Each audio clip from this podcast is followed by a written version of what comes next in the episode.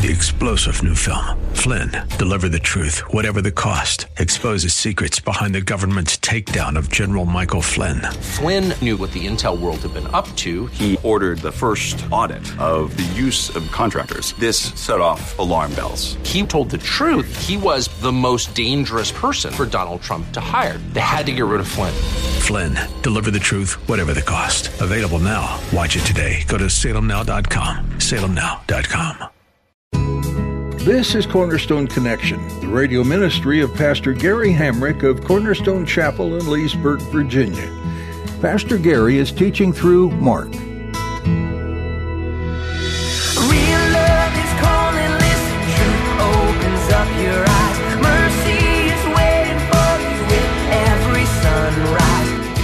Because, see, Jesus has now interfered with what they wanted to do. They wanted to raise pigs. They were worldly Jews who had one foot in the world and one foot in Judaism, and Jesus was a threat to their duplicitous lives.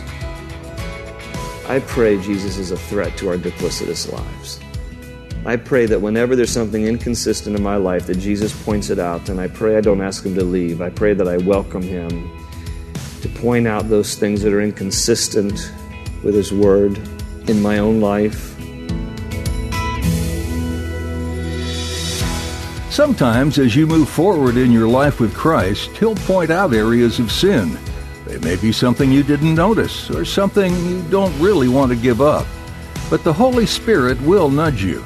Today, Pastor Gary will encourage you to welcome these times as opportunities to change and grow. It may not be easy, and it will likely require sacrifice on your end, but it's worth it. It's a step in the right direction with Jesus, and a chance for you to trust that He has something much greater in store. At the close of Pastor Gary's message today, I'll be sharing with you how you can get a copy of today's broadcast of Cornerstone Connection. Subscribe to the podcast or get in touch with us. But for now, let's join Pastor Gary in the book of Mark, chapter 4, with today's edition of Cornerstone Connection. The parallel of the birds is something evil. In the first parable of the sower, Jesus compares the birds to Satan. So this is not a good thing. What he's saying here about the mustard seed growing into this monstrosity, what he's really saying here is this, that the kingdom of God will grow into a great thing. However, things will attach themselves to it that are evil and otherwise not normally a part of it. That's what he's saying here. And the kingdom of God has expanded even in our own day to wonderful great lengths, but at the same time, it has attracted some birds. It has attracted some things that are perching in its branches that are really not of the kingdom, that are evil. So, you know, in case you aren't aware of some of the things that are going on, I just uh, found two articles that might help you understand some of the things happening in the name of the kingdom of God. I don't know how many of you are recovering Presbyterians, but the, uh, the Presbyterian Church USA a couple of years ago at their General Assembly decided, and this isn't to say that, that Presbyterians aren't part of the kingdom of God, okay? This is simply to say that there are certain facets within the kingdom that will attach themselves to the kingdom that, that really are not of the Lord. And case in point, so at the General Assembly of the Presbyterian Church a couple of years ago, they decided that it would be better to strike the language Father, Son, and Holy Spirit.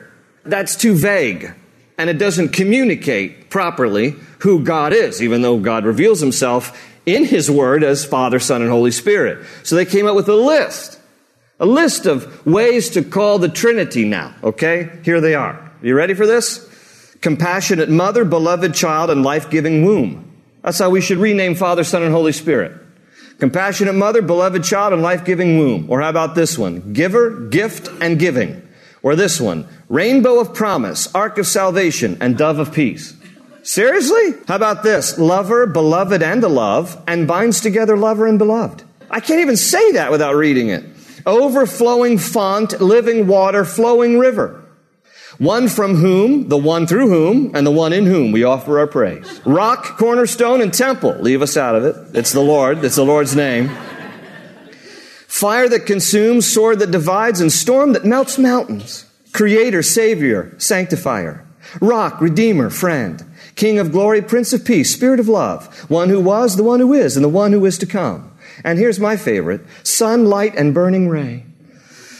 A couple of years ago, a bishop in the Roman Catholic Church, I'm not making up his name, his name is Tiny Muskens, a Roman Catholic bishop in the Netherlands, check this out, has proposed that people of all faiths refer to God as Allah to foster better understanding.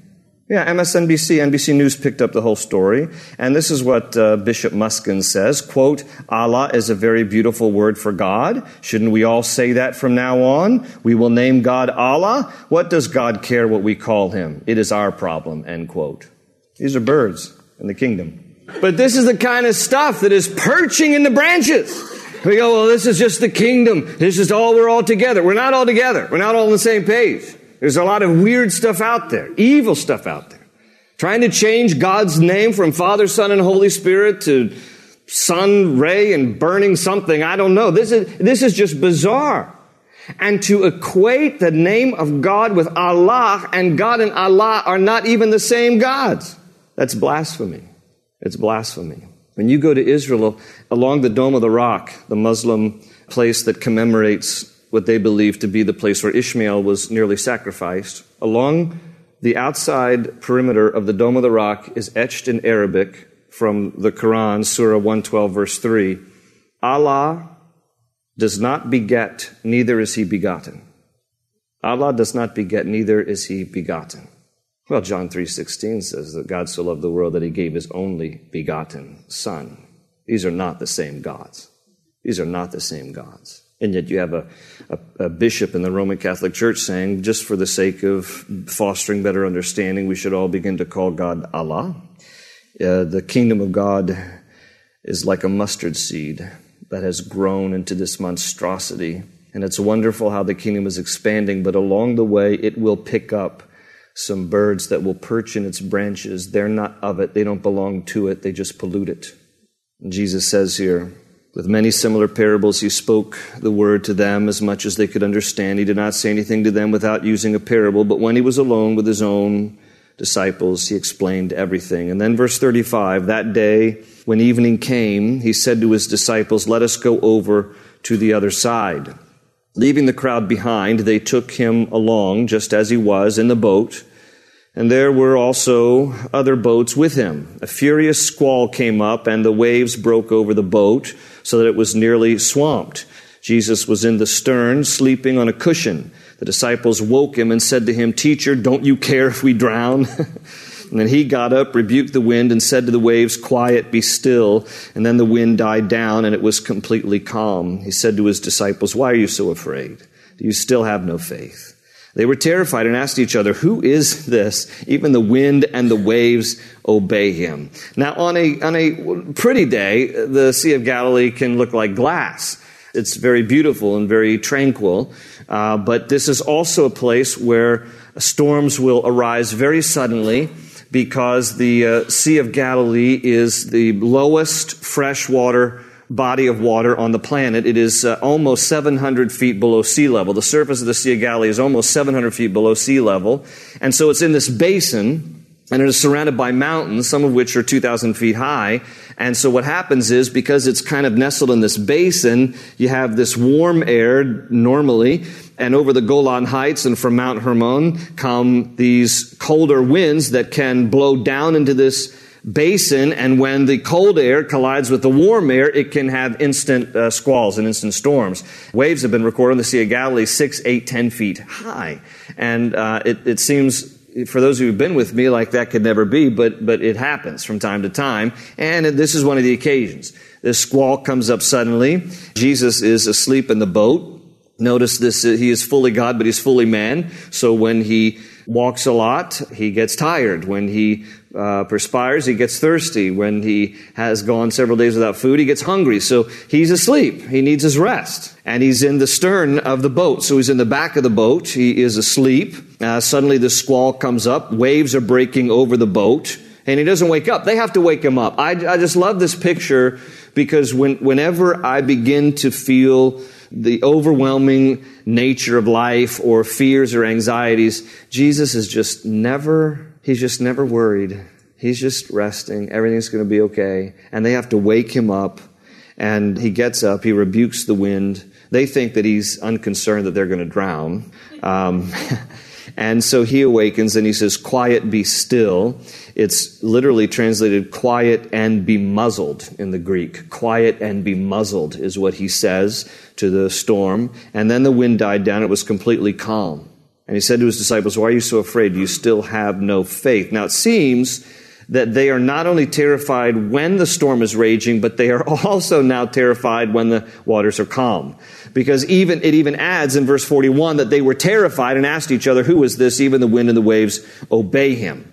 We can speculate why it is that this scene happened, but if you consider Psalm 107, it could be that this happened as an opportunity for Jesus to display his divinity to them because Psalm 107 says that this is one of the things that God does. I'll just read it to you, you don't need to turn. Psalm 107, verse 23. Others went out on the sea in ships. They were merchants on the mighty waters. They saw the works of the Lord, his wonderful deeds in the deep. For he spoke and stirred up a tempest that lifted high the waves. They mounted up to the heavens and went down to the depths. In their peril, their courage melted away. They reeled and staggered like drunken men. They were at their wits' end. Then they cried out to the Lord in their trouble, and He brought them out of their distress. He stilled the storm to a whisper. The waves of the sea were hushed.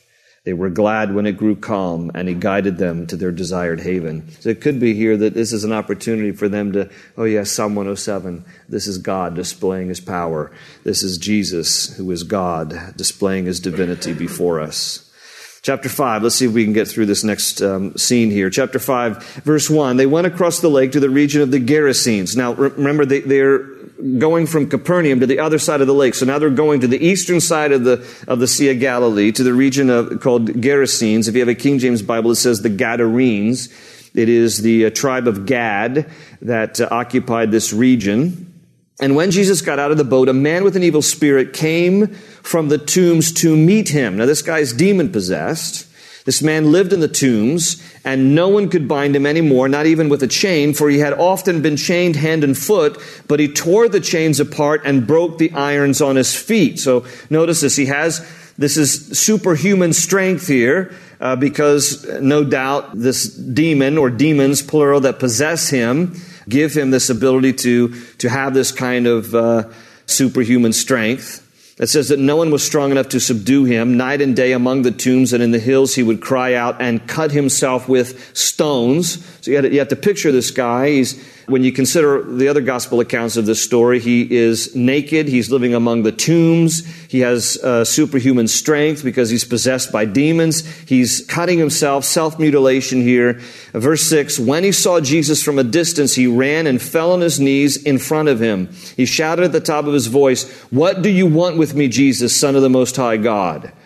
See, notice how the demons recognize him, but they won't submit to him. Swear to God that you won't torture me. For Jesus had said to him, Come out of this man, you evil spirit. And then Jesus asked him, What is your name? My name is Legion, he replied, for we, plural, are many. Now, this doesn't really tell us the true identity of the demon or demons, plural, because demons lie. So it could have been one demon who's like, we are legion, we are many, you know, hear me roar, you know, that kind of a thing. It could have just been one who's bragging and lying. Or it could be that there's several demons who are possessing this guy. How, how many demons can possess a person? I, I, don't know. How many angels can you get on the head of a pin? I don't know, okay? It's immaterial. The guy's possessed. One demon is one too many, okay? It doesn't matter if he's got many. One is too many. And this demon identifies himself as legion, for we are many. A Roman legion back in the day were 6,000 soldiers. Did 6,000 demons possess this guy? I don't know. But verse 10 says, and he begged Jesus again and again not to send them out of the area. Now Luke's gospel adds in Luke 8:31 that the demons begged Jesus not to throw them into the abyss. The Bible teaches that when angels rebelled, there were a number of angels, it's an undesignated number, but when you look into Revelation chapter 12, it seems to indicate that a third of the angels, however many that represents, rebelled with Lucifer, with Satan, when Satan rebelled against the Lord in heaven. They were then expelled from heaven, And these fallen angels are otherwise now known as demons. And demons can uh, possess people. At the very least, they can oppress people. They can, from without, torment. They can tempt. They are part of the spiritual forces of evil in the heavenly realms that Paul writes about in Ephesians chapter 6. Demons are real, although we can't see them. But these fallen angels, these demons, will seek out hosts to possess. Their main ambition is to bring destruction. You know, why is this guy cutting himself? Because the demons only care about destroying that which God has created. And the pinnacle of God's creation, of course, is the creation of mankind. We are created in the image and likeness of God. Unlike anything else, the plant kingdom, the animal kingdom, it is mankind created in the image and likeness of God. So what the demons want to try to do is to attack and to torment and, and to uh, do whatever they can to destroy God's creation. And in particular, humankind created in God's image and likeness. Now, if you know Christ as your Lord and Savior, I do not believe when you look at the totality of Scripture that if, so, that if someone who was born again and has Jesus Christ living in him or her that person cannot be demon possessed. I know that there, don't send me your emails, okay? Uh, there are people who've disagreed with me about this over the years, and yet they can't point to scripture. So, you know, just, it's, it's conjecture for people to say, yeah, I think Christians can be demon possessed. Not when you look in the Bible, okay? Uh, because greater is he that is in me than he that is in the world. There's no coexistence, okay? Forget the bumper sticker, all right? There's no coexistence. Uh, uh the Holy Spirit does not share residence with a couple of demons.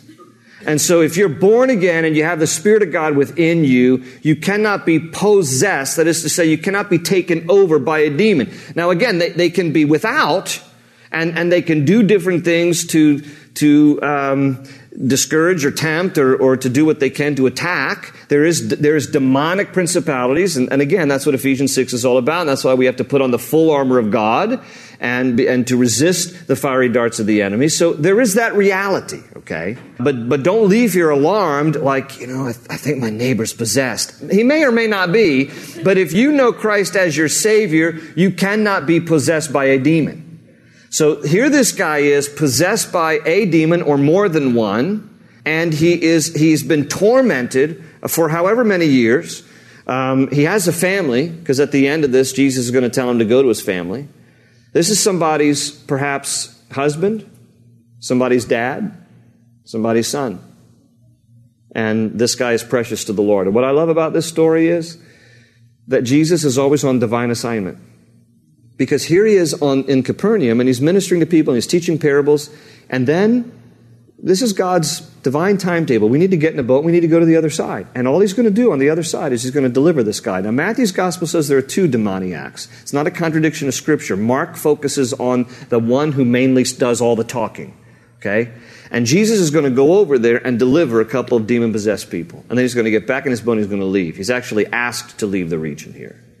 And it's, and it's kind of uh, odd why he's asked to leave the region. But uh, here these demons uh, beg Jesus, uh, don't, don't send us out of the area. And again, Luke says, don't throw us into the abyss. That the worst of the demons, the worst of the fallen angels, have been kept in the abyss that will only be opened during the period of the tribulation. You can read about it later in the book of Revelation. So the worst of the worst have been kept in the abyss. And these demons are asking Jesus, don't throw us into the abyss. Don't send us out of the area. We like it here. You know, it's nice. And so we just want to still uh, live in the region. And um, there was a large, verse 11, there was a large herd of pigs feeding on the nearby hillside. Now, we've talked about this in Mark's gospel, uh, but for those of you who weren't here for that, please note this is still a Jewish region, okay? But these are Hellenistic Jews on, on the eastern side of the Sea of Galilee. Hellenistic Jews were those who were Greek at heart, but Jewish kind of. And so they loved the ways of the world. We love Greek philosophy, we love Greek culture, we love things about the world, but we're, we're Jewish in name only, and Jews should have no business raising pigs. They're unclean animals. It was against the law, the, the, the Mosaic law. To have pigs, to eat pigs. It's not kosher. So they have here pigs. They're feeding on the, a nearby hillside. And the demons beg Jesus, send us among the pigs, allow us to go into them, which is interesting to note that animals can be possessed by demons too. So he gave them permission, verse 13, and the evil spirits came out and went into the pigs. The herd, about 2,000 in number, rushed down the steep bank into the lake and were drowned. Now, again, if, are there 6,000 demons because the legion represents 6,000? There's 2,000 pigs. Is that three demons for every pig? I don't know. It, it, maybe it was just one pig and one pig you know, got startled and they all just kind of ran off the cliff. I don't know. But they all end up dead. They go off this little precipice. There's only one place around the Sea of Galilee that has this little edge, this ledge that, that it could possibly the story have happened. And they all tumbled to their death. And Jesus has just delivered a guy from demons. At the same time, he's eliminated a livelihood that some Jews shouldn't have had. He's going to kill their pigs. And those tending pigs, here's verse 14, those tending pigs ran off and reported this in the town and countryside, and the people went out to see what had happened.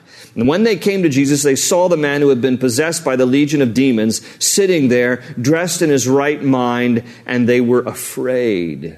Isn't that interesting? Why weren't they overjoyed? Hey, look, he's normal again. No, they are afraid here. And it says, those who had seen it told the people what had happened to the demon possessed man and told about the pigs as well. Then the people began to plead with Jesus to leave their region. Why would you want Jesus to leave your region? He's just delivered this guy that nobody can subdue. He's got this human, superhuman strength. And now all of a sudden he's in his right mind. He's been delivered from these demons. Why would you want Jesus to leave? Maybe there's more that you all could benefit from in the town if Jesus hung around for a few days. But no, they want him to leave because, see, Jesus has now interfered with what they wanted to do. They wanted to raise pigs. They were worldly Jews who had one foot in the world and one foot in Judaism. And Jesus was a threat to their duplicitous lives. I pray Jesus is a threat to our duplicitous lives. I pray that whenever there's something inconsistent in my life, that Jesus points it out, and I pray I don't ask him to leave. I pray that I welcome him to point out those things that are inconsistent with his word in my own life. And as Jesus was getting into the boat, the man who had been demon possessed begged to go with him. Jesus did not let him, but said, Go home to your family and tell them how much the Lord has done for you and how he has had mercy on you. So the man went away and began to tell in the Decapolis, that's the, there are 10 cities over there on that side of the Jordan. One of them is the Gadarenes. He began to tell in the Decapolis how much Jesus had done for him, and all the people were amazed. Now, this, this looks a little bit, you know, if you look at it at first glance, it looks a little heartless. Like, why wouldn't Jesus want this guy to come with him? This guy is begging, I want to go with you. I'm in, I, have been delivered. I just want to serve you. I want to follow you. Jesus says, no, no, no, go, go back to your family. And I think that there is a wonderful explanation of this. You see, probably it is likely that if you've lived a life like this, there might be a little bit of you that is afraid the demons would come back. And so he says to Jesus, in effect, I just, I still want to be near you. I'm a little afraid this might come back. Can I go with you? And Jesus says, No, it's going to be okay. Once delivered, completely delivered, go home to your family. Tell them what I've done for you, how I've had mercy on you. The Lord is so gracious to us that when He does His good work in our hearts, don't be afraid. Don't be afraid of going back. Just go and tell everybody the good things that God has done for you. And let your testimony be what strengthens you from the fear of ever going back.